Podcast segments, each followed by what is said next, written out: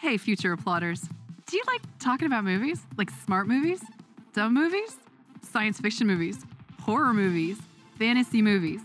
Do you like listening to people talk about a movie longer than it would take you to actually watch the movie? Do you sit with your friends and rant at great length about things you're passionate about? You may be interested in Shocked and Applaud. Join us while we go through peculiar movies, traditional movies, movies that we just like, movies that we find are sort of like, huh? Do we follow somebody on social media and then they posted about a movie and we're just gonna watch it now? Sure, why not? Our podcast is completely unscripted, so you're going to stumble through things with us because we stumble a lot. We're gonna laugh, we're gonna talk about what's problematic, but really it comes down to talking about movies.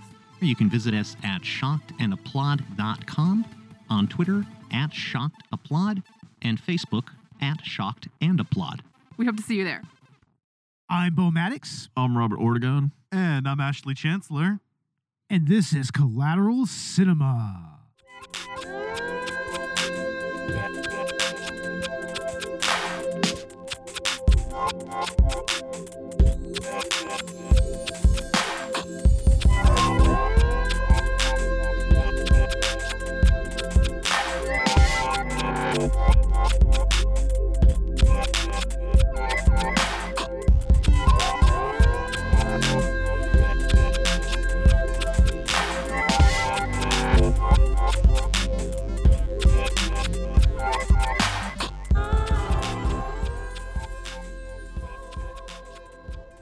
Welcome to a special anniversary episode of Collateral Cinema, the only movie podcast that matters, where we focus on good movies, bad movies, and everything else in between in the world of cinema. We are podcasting straight from somewhere in South Texas, and yes, my friends, we are a 420 friendly podcast. So, whatever you have, smoke it if you've got it. And yeah, this is a celebration episode, so definitely smoke whatever you have with us and also maybe drink a beer or two with us. So, yeah, it's our anniversary episode. We've been doing this for six goddamn years, man. 6 Mhm. seasons. Dang. Wow, guys! Like, what do you what do y'all think?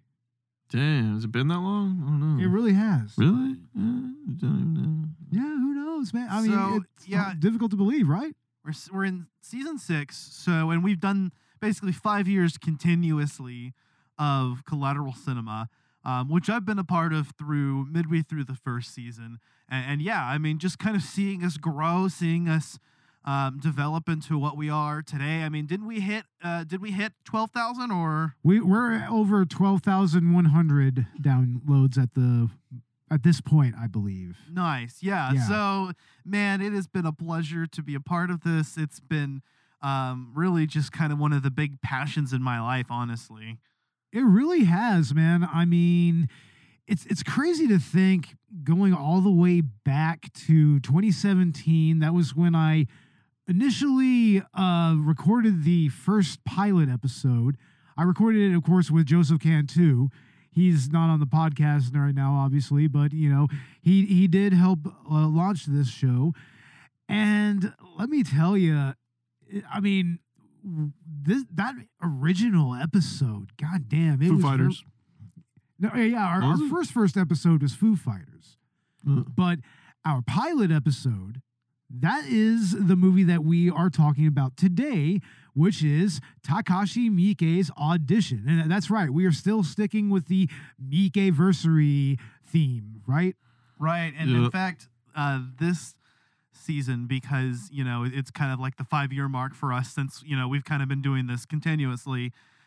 We decided to do a two part Miike anniversary. So this is part one of that. We're going over uh, the redux of Audition, the original pilot episode. And part two is going to be the uh, Takashi Miike Ace Attorney movie because uh, I really want to watch that. That I love the Ace Attorney video game series. So to hear that Takashi Miike, the legendary Chad himself, uh, directed a, a film adaptation of that franchise, amazing. Has to be seen. But yeah, I mean, I, I think that uh, Takashi Miike is just. He is a Chad. There's no other way to describe it. Honestly, has, has has made how many films? he's made at this moment like over a hundred, well over a hundred by this point. And I mean, I, I agree with you there. I mean, especially if you've ever really watched any of his interviews. I mean, just the way that he really explains his style and explains what he goes for in his movies. I mean, it's it's really interesting, like how he approaches violence, how he approaches, you know, character development, and how the characters interact with each other.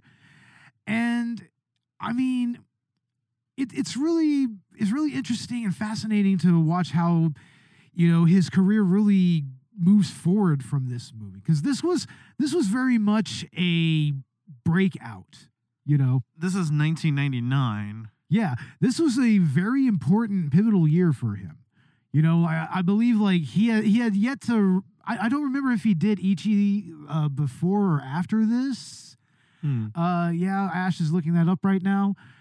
But I mean, th- this was really the movie that kind of defined, you know, uh, and and defined and it cemented uh, Miike's reputation here in the states in Yeah. so many ways. Hmm. Yeah, and, and by the way, Ichi was uh, 2001 actually, so a couple years after this. A couple years after this, yeah, Yeah, And, and that's the, of course, the movie that a lot of people remember the most. And we did an episode on that. We did a Miike anniversary on that one. I mean, to be honest, Audition and Ichi the Killer seem to be the most often mentioned ones. Probably Yeah. next a- after that is Visitor Q, Visitor I was Q. Visitor Q was the movie that broke Dakota. the movie that Dakota. broke Dakota. We Why will always bring that up to this day. That's why we don't see him anymore. yeah, unfortunately. No. yeah. No. Uh, God damn it. Yeah. Oh, God damn it. We lost the McCulkin. We lost The him. McCulkin. The McCulkin. Oh, my God. Yes, that's right. We. I, I wish we could have gotten Dakota in here for this. This would have been hilarious. When he, yeah, I don't know. I Maybe don't know. He, he- he's he's he's squicked out by Miike's work now. okay, so you know, Miike-san is a visionary, or I should say, Miike-sensei. Miike Sensei. Yes. Miike Sensei is, is a visionary, man. He's he's just he, he's just based in every aspect of his filmmaking career. He he's done the most disturbing horror shit you've ever seen. Mhm. He's also just done goofy shit. He's also just done, you know, what, what fucking As the Gods Will, Yeah. adaptations of video games, children's movies, right?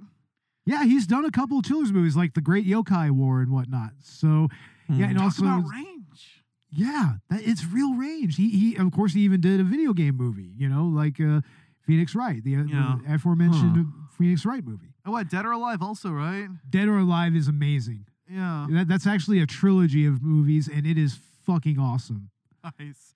Now, Ro- now Robert, Yes. I, I mean, I, I should ask say this, ask this of both of you. It's like, or say this to both of you, like, y- y- y'all weren't on the podcast when we did this. It was- This was just Joseph and I.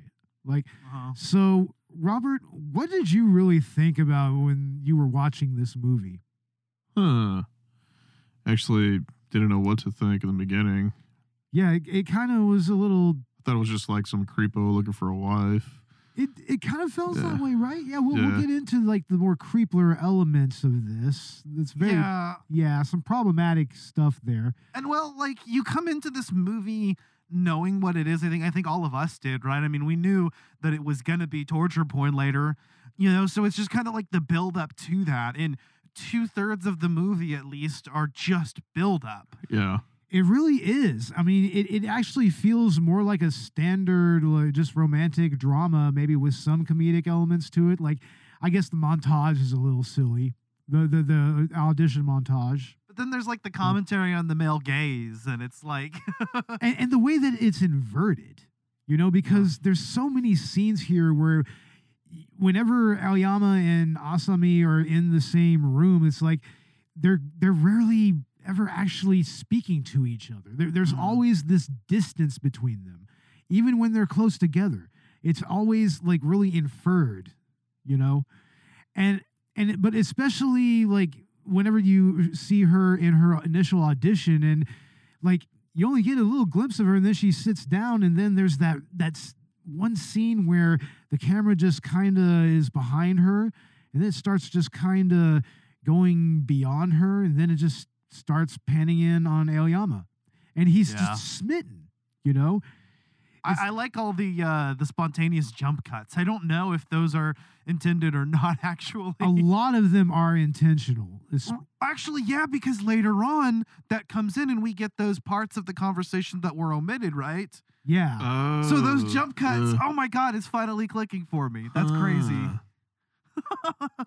you see what I'm talking about, Robert? Still, still a little weird. I don't know. oh, it's it's it's definitely a weird movie. Yeah. It's genius though. Those cuts were weird. Yeah. no, I think I think I actually enjoyed this more than um, anything else I've seen from Miyake up to this point. To be honest with you, I would say that when it comes to his disturbing uh, aspects of cinema, this right here is probably his more accessible work right here. This is Yeah. way more accessible, and a lot of it is because of that first half to two thirds of the movie. You know, where it's just this very slow drama about this, about you know this lonely old you know widower, you know, and he's trying to find himself a uh, a wife and he meets this very broken lady and is just smitten by her and it seems like it's just gonna kind of be tragic like that but not in the way that you that it turns out you know what i mean yeah. Uh, What what I think is interesting too is that it's it, it- it's obviously fucked up what she does, but this all just sort of feels like it's an extension of the fact that uh, it's like the position that they're in in the first place because Aoyama just has this um well it's this really kind of skeevy uh plan here you know? He, he he's his son who he actually has a wholesome relationship with. We'll talk about that later but he recommends that aoyama actually like finally get remarried. It's been years since the wife died whatever.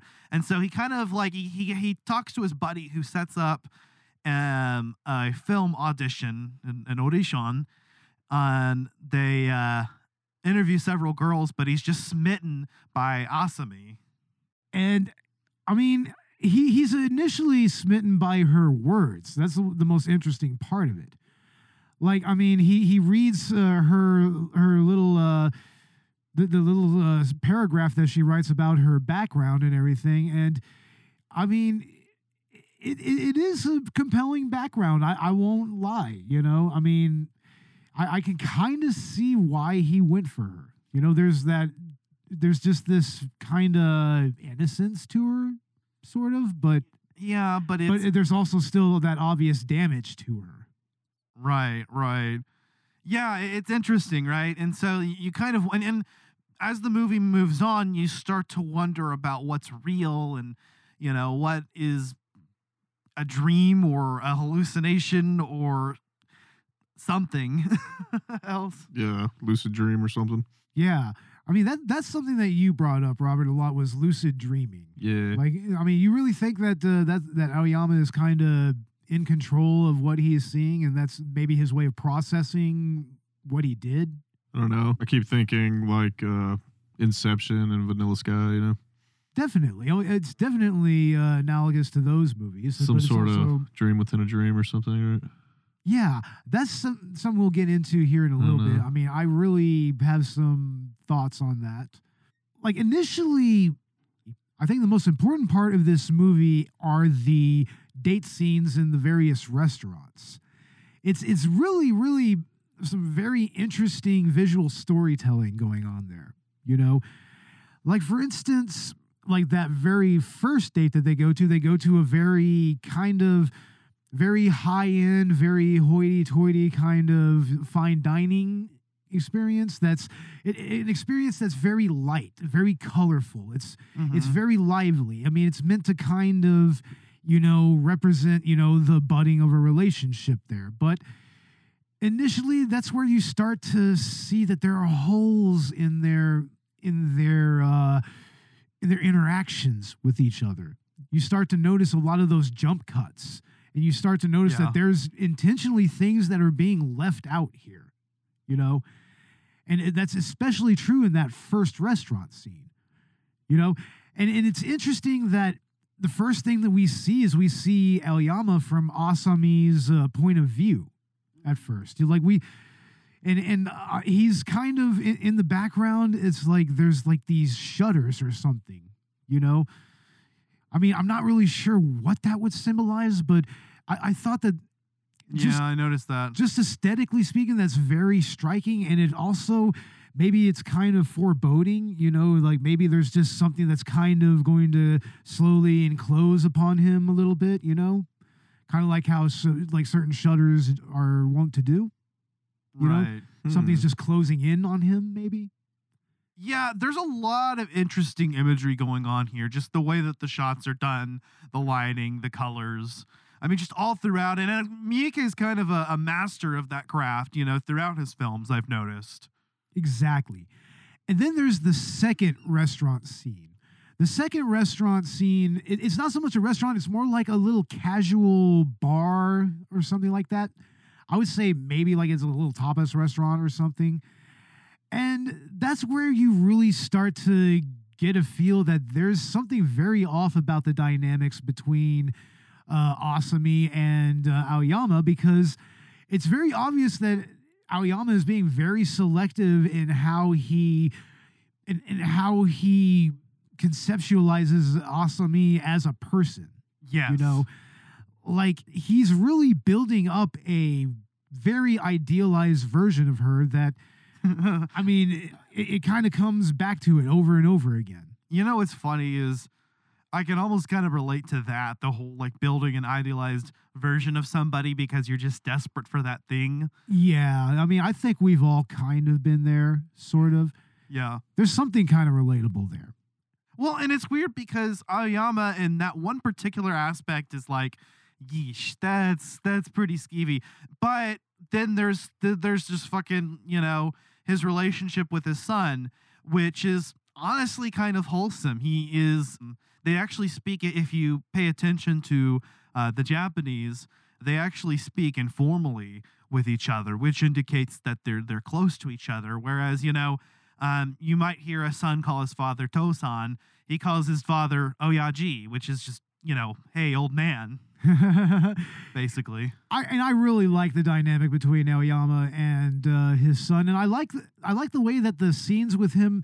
It's almost always framed around eating, around eating at the dinner table. It's always about dinner, you know. Yeah. and and then there's the whole thing where his son is into uh, dinosaurs and whatnot, and which plays into him having his own little uh, date come over.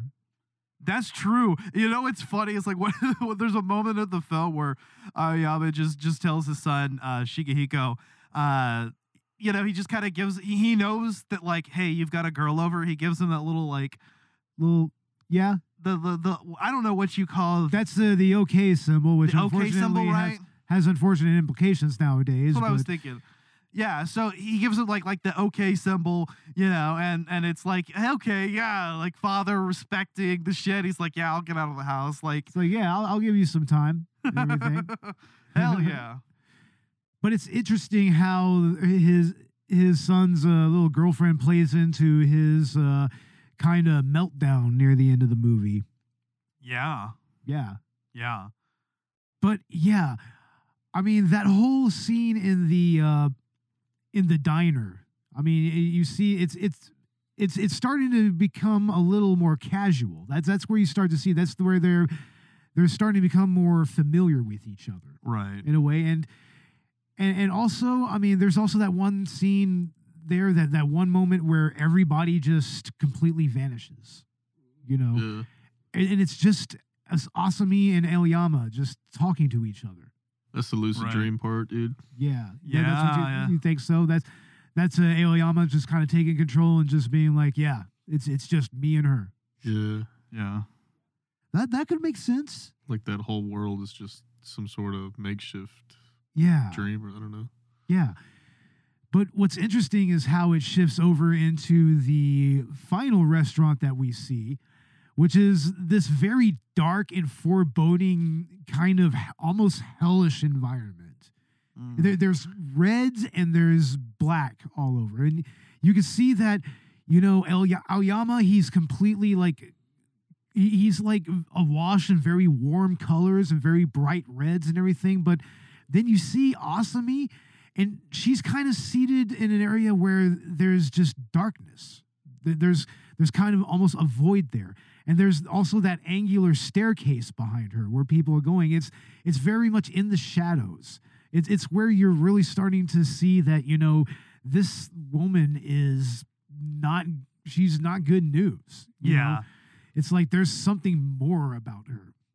Yeah, yeah. I think I think you you start to catch on to that. You know what's funny? I'm kind of seeing some parallels here with Imprint because that's another uh, very torture heavy one. Arguably, I mean that one I think is actually this one's kind of tame compared Well, to Imprint. It's it's interesting that you bring up Imprint because the uh, screenplay of that was written by the original author of uh, of the original audition novel, ah, uh, Ray M- Murakami or something like that. I think that's the the name.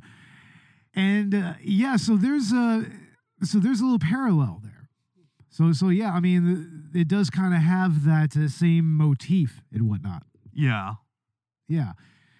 But also, I mean, in, in that diner scene and, and in the restaurant scenes, it's like, I think that that really just encapsulates the entirety of the plot of the movie just visually, you know? And it's a very interesting way to kind of move the story forward.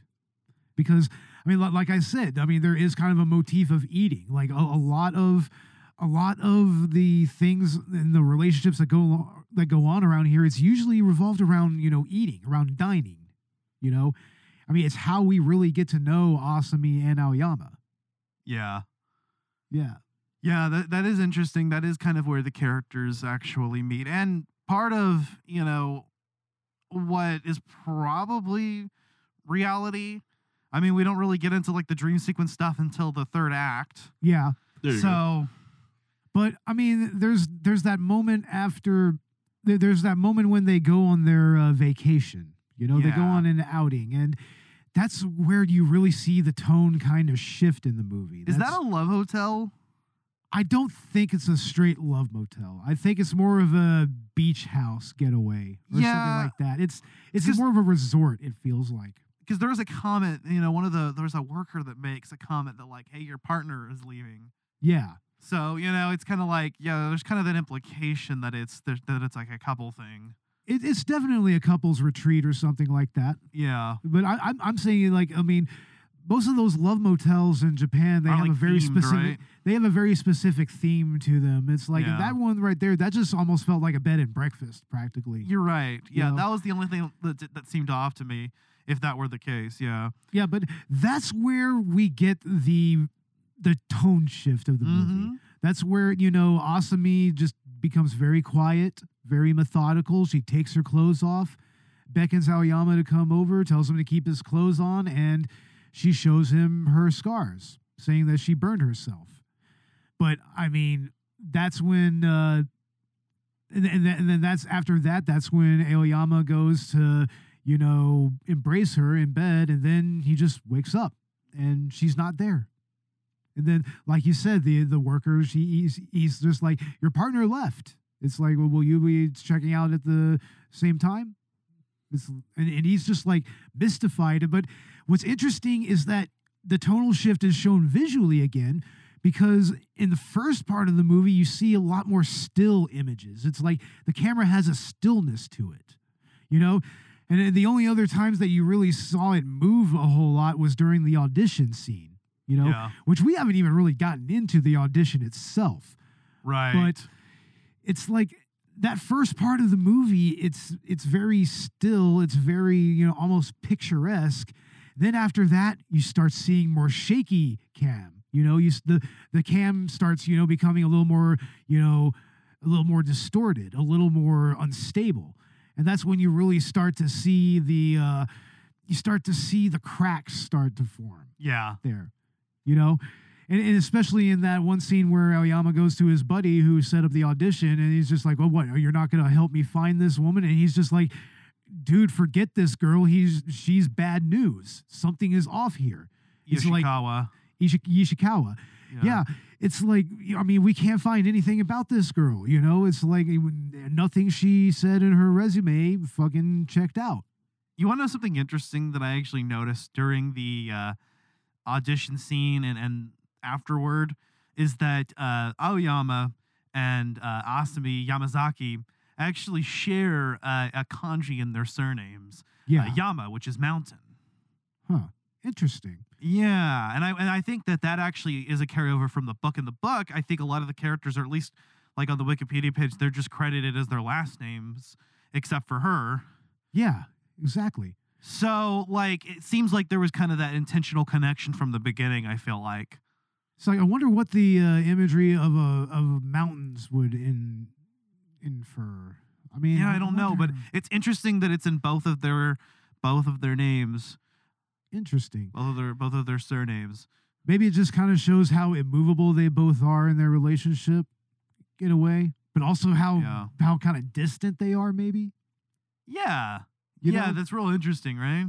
Yeah. Because then Yoshikawa has has the uh, kanji for river. I know. interesting. Yeah, That that is that's some interesting thematic wordplay there. I think so. Although to be fair, Yama and Kawa are very common uh, kanji in um in, in in surnames. So But I don't know. It's interesting that you have the imagery of mountains and rivers there. You know, and and, they're right next to each other in the auditions, and you can see their the their their kanji for their names right next to each other on those nameplates. And I was kind of kind of looking back and forth. at it. Very interesting. Yeah, Yeah. yeah, yeah. Maybe there's something going on there. There might be. Yeah. I I see. That's the thing. I'm not as well versed in Japanese kanji as you are, so that would have gone over my head, more or less. it's the things that I'm noticing, you know, while watching this. Um, and even just while listening to this and, and, and watching, you know, because we watched this one subbed. A lot of Miyake's films we've watched dubbed in the past.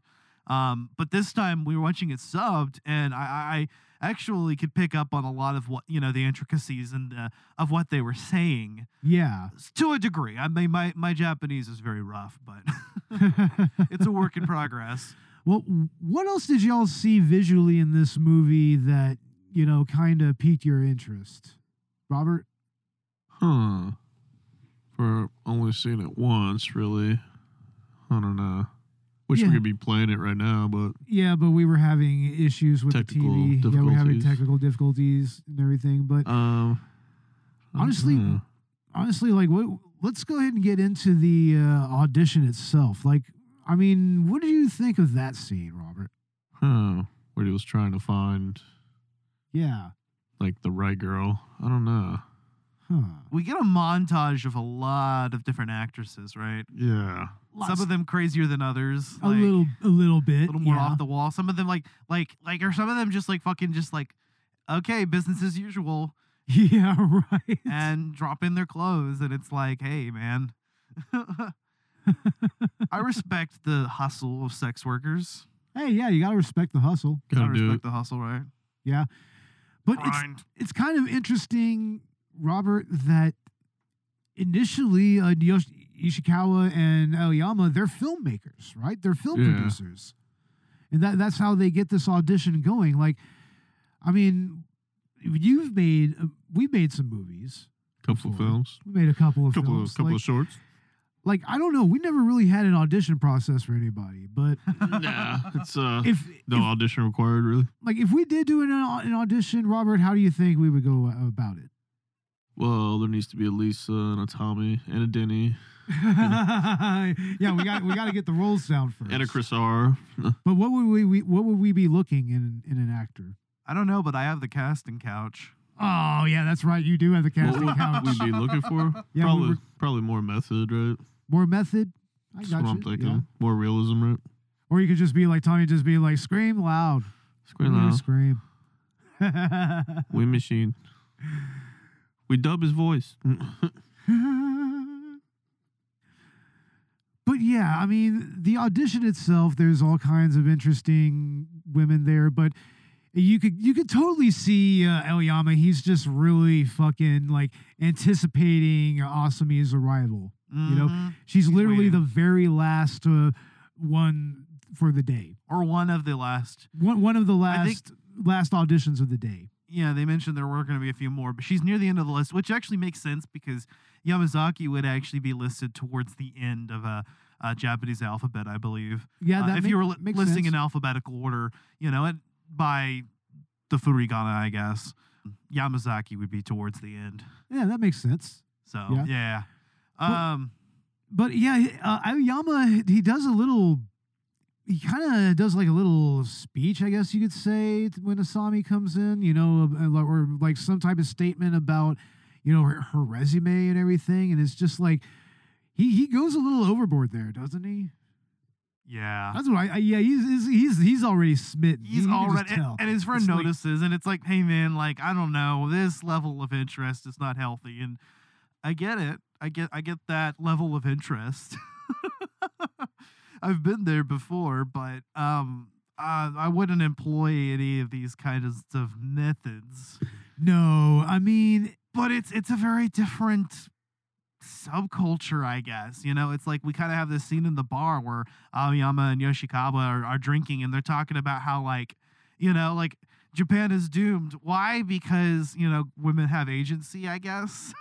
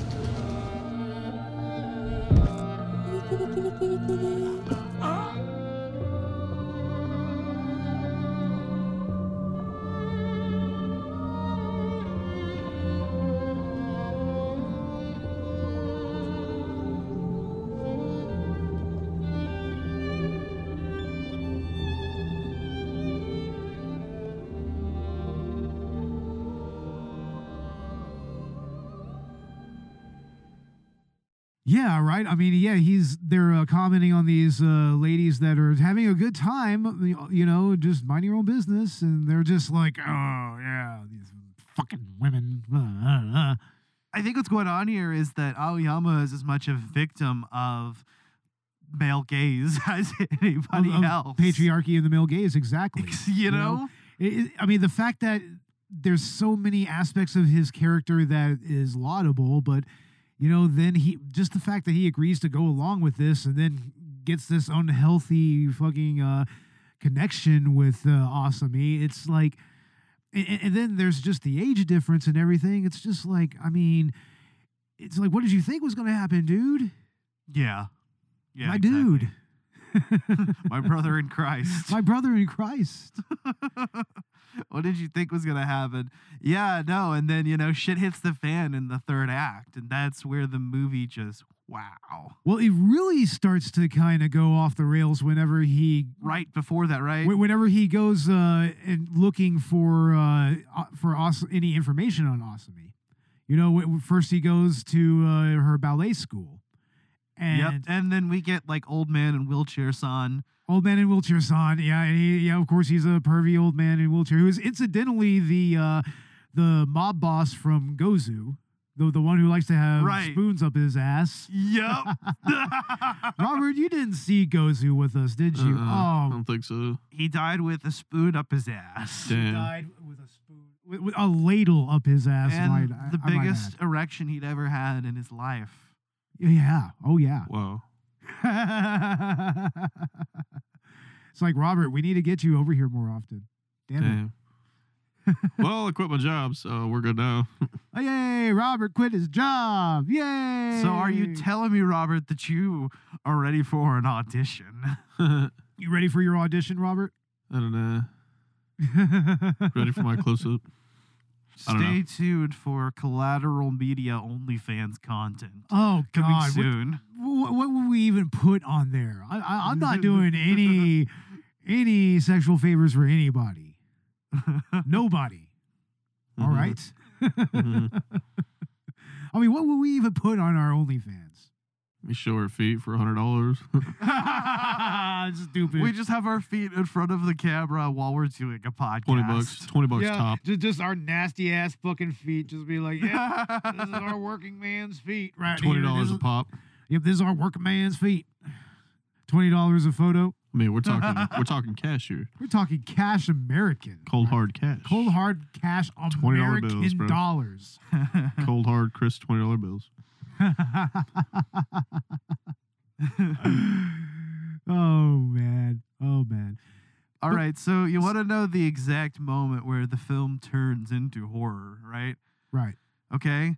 Okay. It, it's the scene with the bag, right? It's it's it's when the bag moves. Oh, that's yeah, that's that first real inclination that there that there's something messed up going on here. And Like when that bag moves, it's just out of nowhere. It's it's actually a pretty masterfully done jump scare, honestly. And and it's foreboding up to that point. It's like, okay, she's sitting in front of the telephone just waiting for it to ring. And, and then later on, you find out that there was a the bar that she worked with was shut down because of a murder, and there were extra body parts found. Like what was it? It was like it was like two or three fingers, an ear, a tongue, and something else. I mean, I think that was it. Yeah, I know she did have a thing about cutting feet off, but that didn't turn up. Yeah, no, I mean the feet turned up. I mean, but once you see what's in the bag, which yeah, there, there, there's a dude in a bag, and and he and he's pretty fucked up. Yeah. He's very messed up. Notice how all the victims have their feet cut off. And and if if uh if this is all a dream, then Aoyama has a weird thing about the the feet getting cut off, and that's like his like weird manifestation of Is it like uh, s- like some weird Ero Guro fucking foot fetish thing? Like or maybe it's you know kind of like loss of agency, not being able to move. That's probably what Miike was going for, yeah, I mean, or Murakami. I mean that's that's a fetish somewhere. I would imagine. I I'm not Tarantino was sure. I. I don't want to even go look for it. So Uh, yeah, we're not going to talk about Guro now. Um, ooh, yeah. but no, like yeah, and so from that point, you know, the movie. I think that's where the movie just finally goes like off the rails completely. Is when when the the the bag moves, right? It's like the first like jump scare, right? And then the movie just kind of just becomes completely different. You know, and for the, and it's a straight up horror movie. It goes into straight point. up horror. It Yeah, goes exactly. into the uh-huh. gore. It goes into the torture.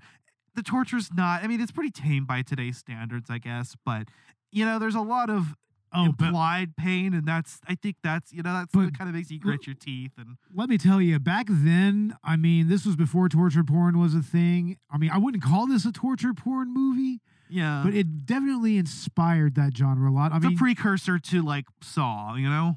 I would, I was, yeah, Saw and Hostel. Yeah. Like Hostel really took a lot from this movie, honestly. Oh man. Yeah, especially with the uh, the whole rubber uh, the rubber apron and the rubber gloves and Yeah, everything. that's definitely Hostel. and, and having having like a uh, cadre of different weapons to use to torture. Yeah. Kitty, kitty, kitty, kitty, kitty, kitty, kitty. Yeah, yeah, and her her choice of uh, torture implements are very interesting, right? They're almost like kind of dainty and feminine in their way. They're It's the steel wire. Acu- yeah, the, the steel wire acupuncture needles. and yeah, acupuncture needles. Yeah, I mean. th- th- That, that's another thing. That's a traditionally Asian uh, form of medicine, right there.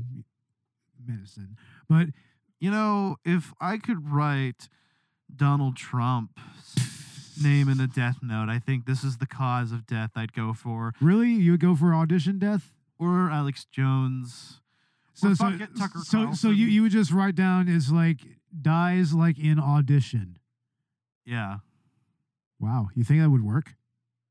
it's like I mean, maybe they just have a heart attack because. if I could picture it, then it Could- work, right? oh yeah, I guess so. Say dies in the manner that uh, Aoyama is tortured in the 1999 Takashi Miike film Audition. Wow. This is a very specific fucking thing that we're going down. It's very specific road, Ash. What the fuck? But yeah, the torture scene itself, it, it's preceded by a dream sequence where where we really see uh Aoyama just process, I mean, his relationship with Asami up to that point. And he's starting to realize that, you know, maybe, just maybe, his the entire relationship was just kind of on built on a foundation of bullshit, you know? And that and that, you know, the fact that he didn't know who the fuck Asami was, and that he didn't even really learn that much about her. Uh to, to me, like like coming from a demisexual perspective, it's like that that's alien to me because it's just like you should you should want to really get to know the person that you're interested in like that, and it and it doesn't seem like he really goes that route, and that plays into you know all that stuff that was omitted from the the dialogue that omitted from the dates. It starts to come back in this dream sequence Right. and you start to see that she was very much telling him that hey i'm i've gone through some shit it's like i'm i'm still kind of uh in in the middle of a cycle you know a cycle of abuse you know that she's and she's perpetuating that cycle on the dude in the bag that's what that's meant to reference and that's why she's she's uh she's feeding him her puke which by the way is Mhm. real puke Yep. was, oh, she really did that. That's method acting, right, Robert? Oh yeah. Some, Total method. some Brando. I know, right? Brando would fucking puke in a bowl, wouldn't he? Yeah. He yes, would fucking puke in a bowl. Definitely would. what about what about the dean? He would too. The dean would fucking puke in a bowl if he was in this movie. I know they'd both fling it across the room. But like, would they would they eat the puke? Like like the dude in the back does? probably fling it across the room like Tommy Wiseau. Oh right. the puke he was eating wasn't the real puke, right?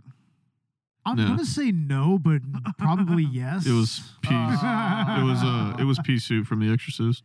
Ugh, gross. I don't know. It, it just looked like really rancid soy milk or something. I don't Ugh. know. Baby shit. Ugh. Baby Gross. shit puke. Ugh. gross. but yeah, I mean, that's in, in that dream sequence we see uh we see the uh restaurant scenes come up again. I mean, that once again going back to how I feel that those are the most significant parts of the movie.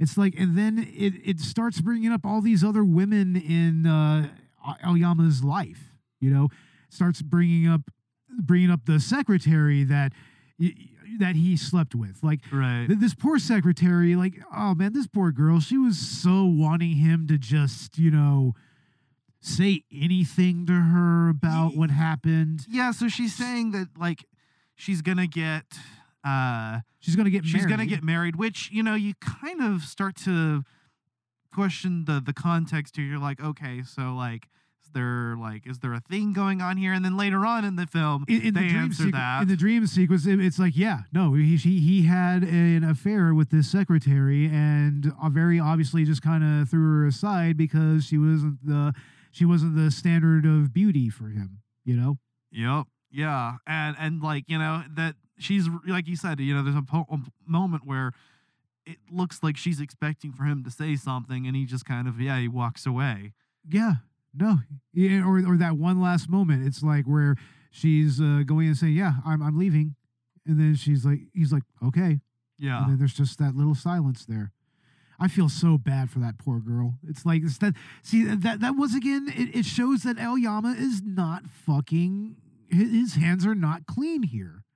Right. I don't feel his hands are clean here. Like in, in, the original episode we did on this, I was maybe a little more sympathetic to him, but not so much now. I, I'm just like, no, dude, you knew what you were doing. It's like you could have objected to this. It's like you could have just gone off with your secretary, and honestly, probably nobody would have really batted an eye at that point. You know? Objection. I'm sorry, I had to.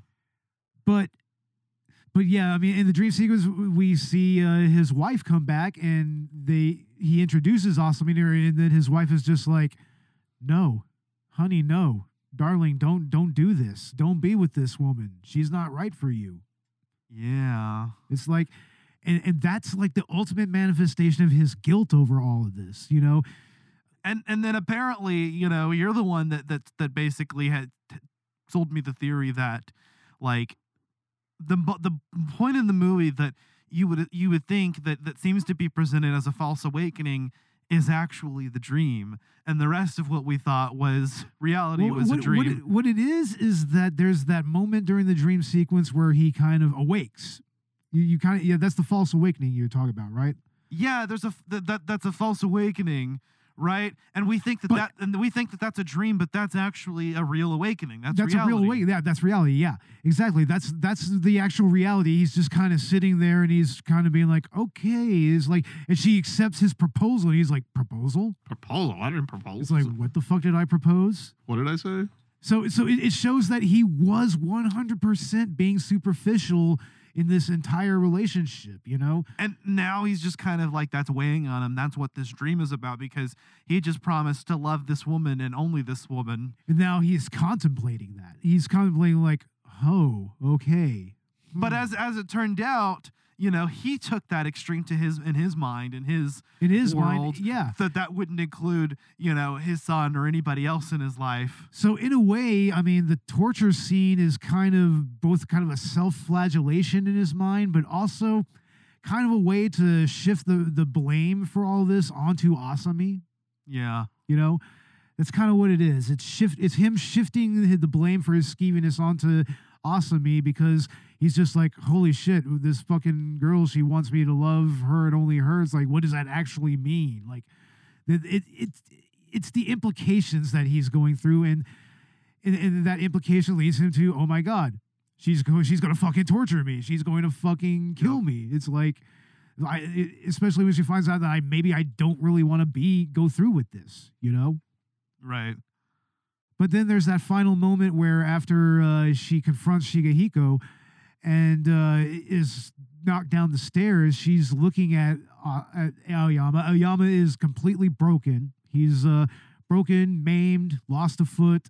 He's Mhm. just in the lowest point, and then she just starts speaking dialogue from one of their dates.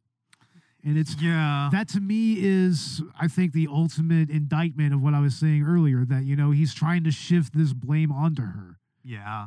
you know you know it, that that final moment that, that's like him trying to fucking make her kind of take take responsibility for all of it Yeah. Yeah. Yeah, interesting. So I wonder how this kind of plays out following that dream, you know? Uh very awkwardly Yeah. but anyway i honestly think that's probably a moment to go ahead and start uh, wrapping things up and get to our final thoughts uh ash we'll start with you what are your final thoughts All right. So, yeah, like I mentioned before, I think out of all of the Miike films I've seen up to this point, I, I think I did enjoy this one the most. I mean, at least when it comes to, you know, his uh, contribution to the, dis- the disturbing side of cinema. And um, it's not that this is more disturbing or, or more graphic by any means than any of his other films or anything else, but um, I, I think just in terms of writing in this genre, uh, um, I love the whole structure of the movie. I love the little details. I love the ambiguity. Uh, I think it just really kind of clicked for me, and it makes sense why this is one of the the Miike films that gets brought up the most. So again, you know, um, thank you, Miike Sensei, for uh, your contributions. Thank you to uh, Murakami Sensei for um, the original work. Yeah, definitely.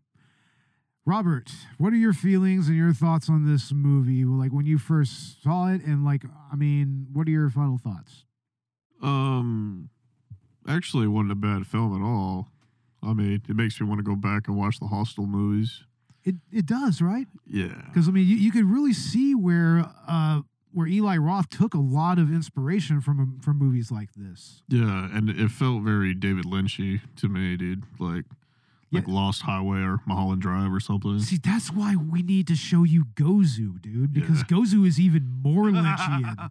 He- that's his most Lynchian work yet. Holy Okay. shit. Okay. It Yeah. might be between this and Gozu, actually, now that I think about it. Because Go you're right, Gozu was pretty fucking crazy. Gozu is insane, dude. That that, that fi- the final ten minutes of the movie, Robert, you'll just be like, "What? What the fuck? what did? What the fuck just happened?" But yes, definitely go back and listen to our Miike-versary episode on Gozu. Wasn't it bad? I mean, right when uh he started uh she started torturing him and then cutting him up with the saw. I mean, the foot part felt a lot like you know Saw or Yeah, I, honestly, I wouldn't be surprised if Saw completely just lifted that com- like right off of uh, the final few minutes of audition. I, I I would not be surprised, you know, because you know there was that whole conceit in the first Saw where they had Oh, to yeah, go through we're their own uh, hacking the damn leg Yeah. off at the end of the movie, right? Like, Yeah. To see who lives. Yeah. So yeah, but I mean, would would you recommend this movie, Robert?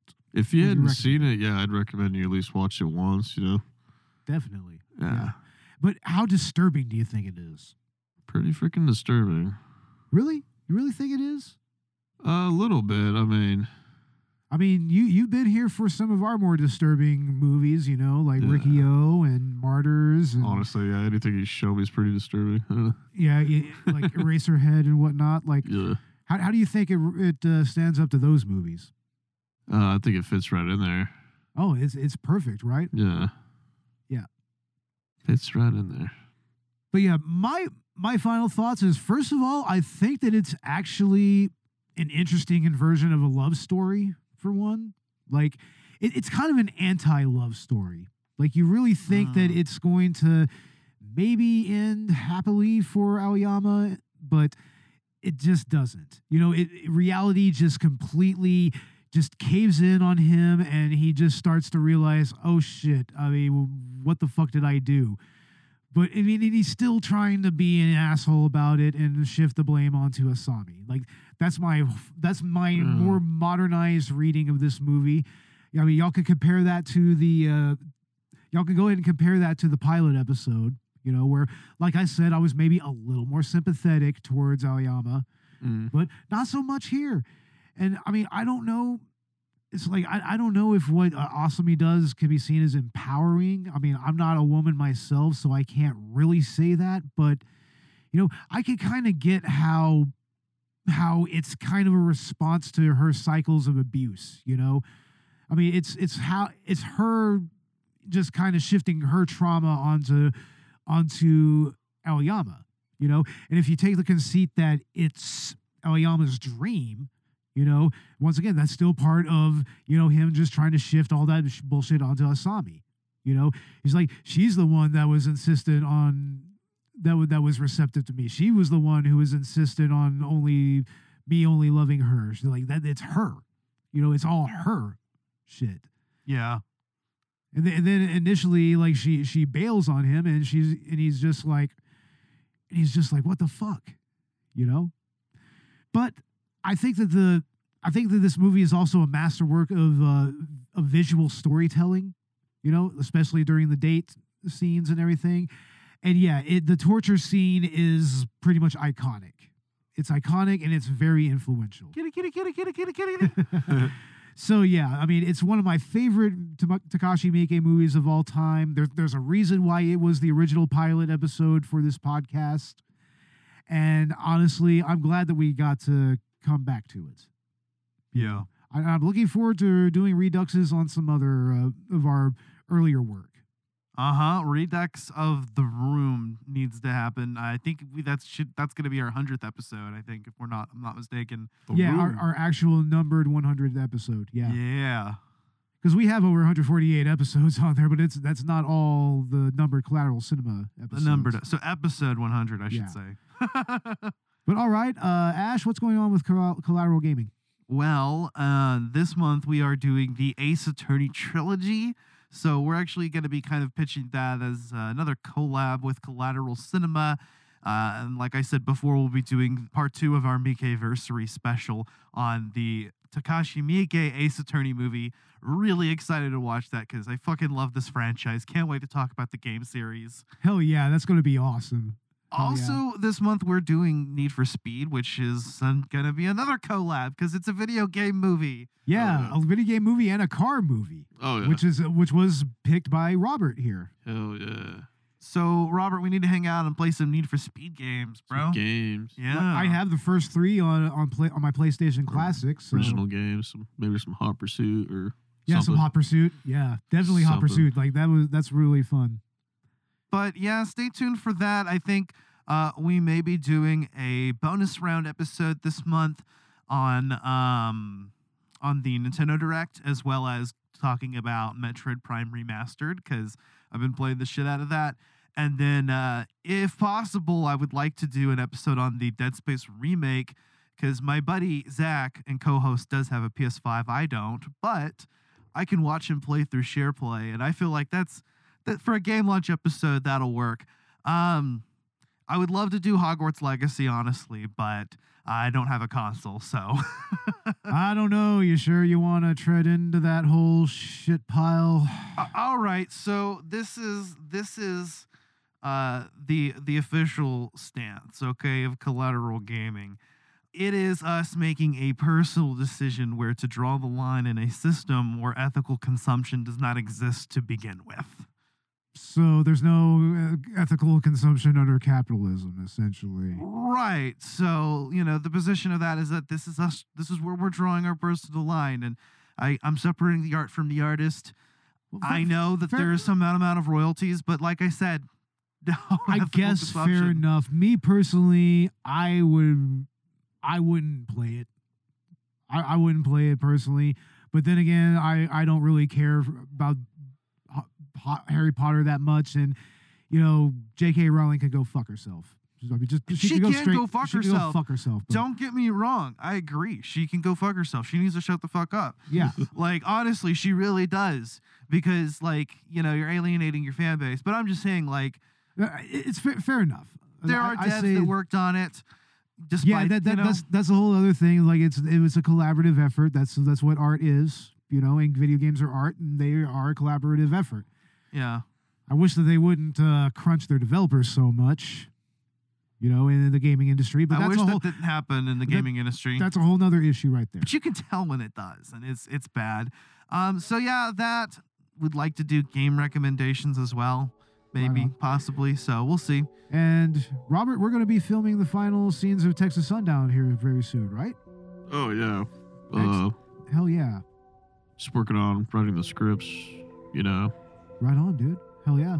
just Well- fin- finishing up on some of the scenes. Yeah. I, I can't wait to see them, man. I can't wait to see them. I can't wait to film them. Hell yeah. Well, we'll go over all that too. Yeah. Excellent. Hell yeah. So yeah, definitely look for that. Look for Texas Sundown coming very soon. Like may, maybe we'll cut a tra- trailer for it or something. And yeah, look for all of the other cool stuff coming from Collateral Gaming and Collateral Cinema. So I guess with that, we can go ahead and get the fuck out of here. I'm Bo Maddox. Uh, Robert Ortegon. And I'm Ashley Chancellor. and kitty kitty kitty kitty kitty kitty. I want to fuck, fuck, fuck, fuck, fuck, fuck, fuck, fuck. Laters, y'all.